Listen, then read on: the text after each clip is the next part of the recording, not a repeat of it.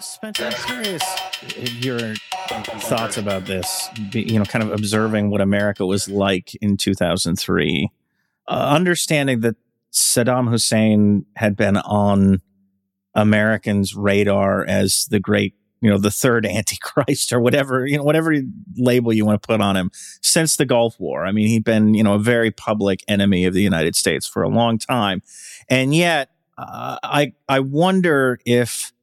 the case for this war would have been sellable to the American public if the American public had not collectively lost its mind after September 11th. So I'm curious,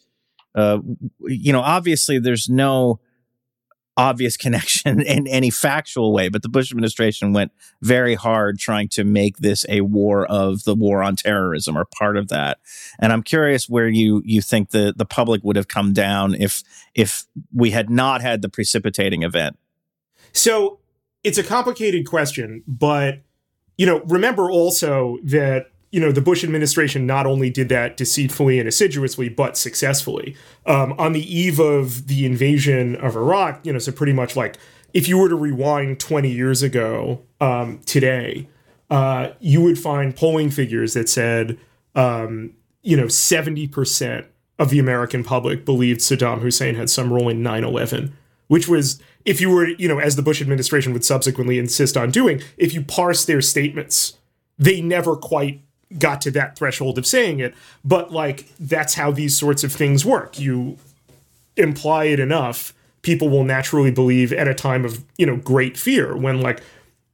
you know, the Pentagon was on fire when there is a smoking crater in the middle of lower Manhattan that, you know, they will, you know, believe this sort of thing that that their leaders tell them. Um, it's really important to remember that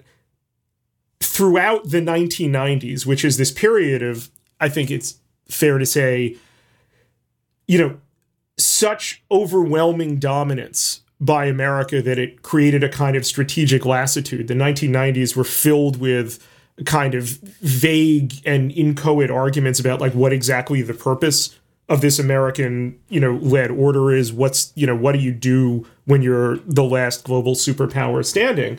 And you know, the easiest thing to do in that case is point to extant threats um, that the United States had dealt with, particularly after um, the 1991 Gulf War, which is also important to remember was both a wildly popular war and also seen as a successful test case for how an American led international order with something like practically every member of the United Nations, amazingly including like the the wheezing soon to be corpse of the Soviet Union backing an American military intervention um, in in in Iraq, um,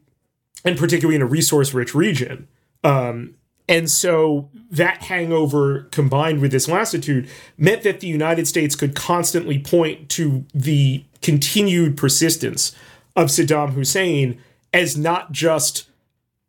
a problem to be dealt with or a problem perhaps to be contained, but a case that showed the necessity of American military power, of American military purpose, of the American role um, in the Middle East. And throughout the 1990s, the political constraints against a return to war with Saddam Hussein um, you know, kept getting eroded by U.S. politicians of both parties. In where you know, in 1998, um, and you know, this is the height of impeachment, the Clinton administration endorses and backs a neoconservative move um, in Congress uh, called the Iraq Liberation Act, which formally presents st- regime change in Iraq um, as the policy of the United States. You will have many people from that time argue relentlessly that the point of doing that from their perspective, um, that is to say, the Clinton administration, um, its Democratic um, allies, particularly in the Senate, was to forestall a greater push toward invasion. However, when you go back and you look at the actual debate